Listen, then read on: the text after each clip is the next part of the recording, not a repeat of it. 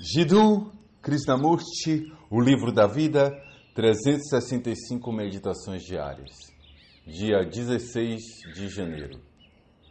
A virtude não tem autoridade. A mente pode ficar livre da autoridade?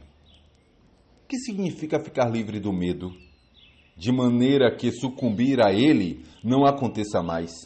Se é possível, isso dará um fim à imitação, que se torna mecânica. Afinal, virtude e ética não são uma repetição do que é bom. Se o momento torna-se mecânico, ele deixa de ser virtude. A virtude é algo que deve estar presente de momento a momento, como a humildade. A humildade não pode ser cultivada e uma mente que não tem humildade é incapaz de aprender. Por isso, a virtude não tem autoridade.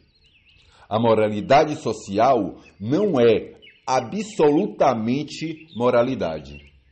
Ela é imoral, porque admite a competição, a ganância, a ambição. Por isso, a sociedade está encorajando a imoralidade. A virtude é algo que transcende a moralidade. Sem virtude não há ordem, e a ordem não existe segundo um padrão, uma fórmula. Uma mente que segue uma fórmula mediante sua autodisciplina para atingir a virtude cria para si o problema da imoralidade.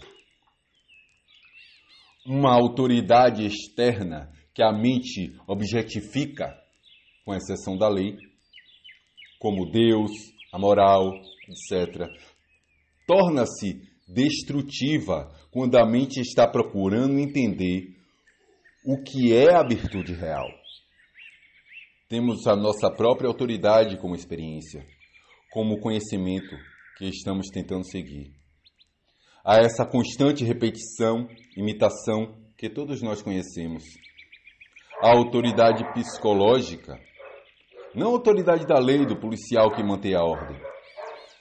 A autoridade psicológica que cada um tem torna-se destruidora da virtude, porque esta é algo que está vivo, se movendo.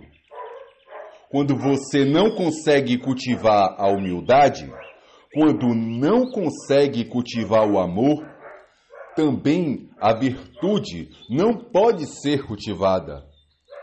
Há uma grande beleza nisso.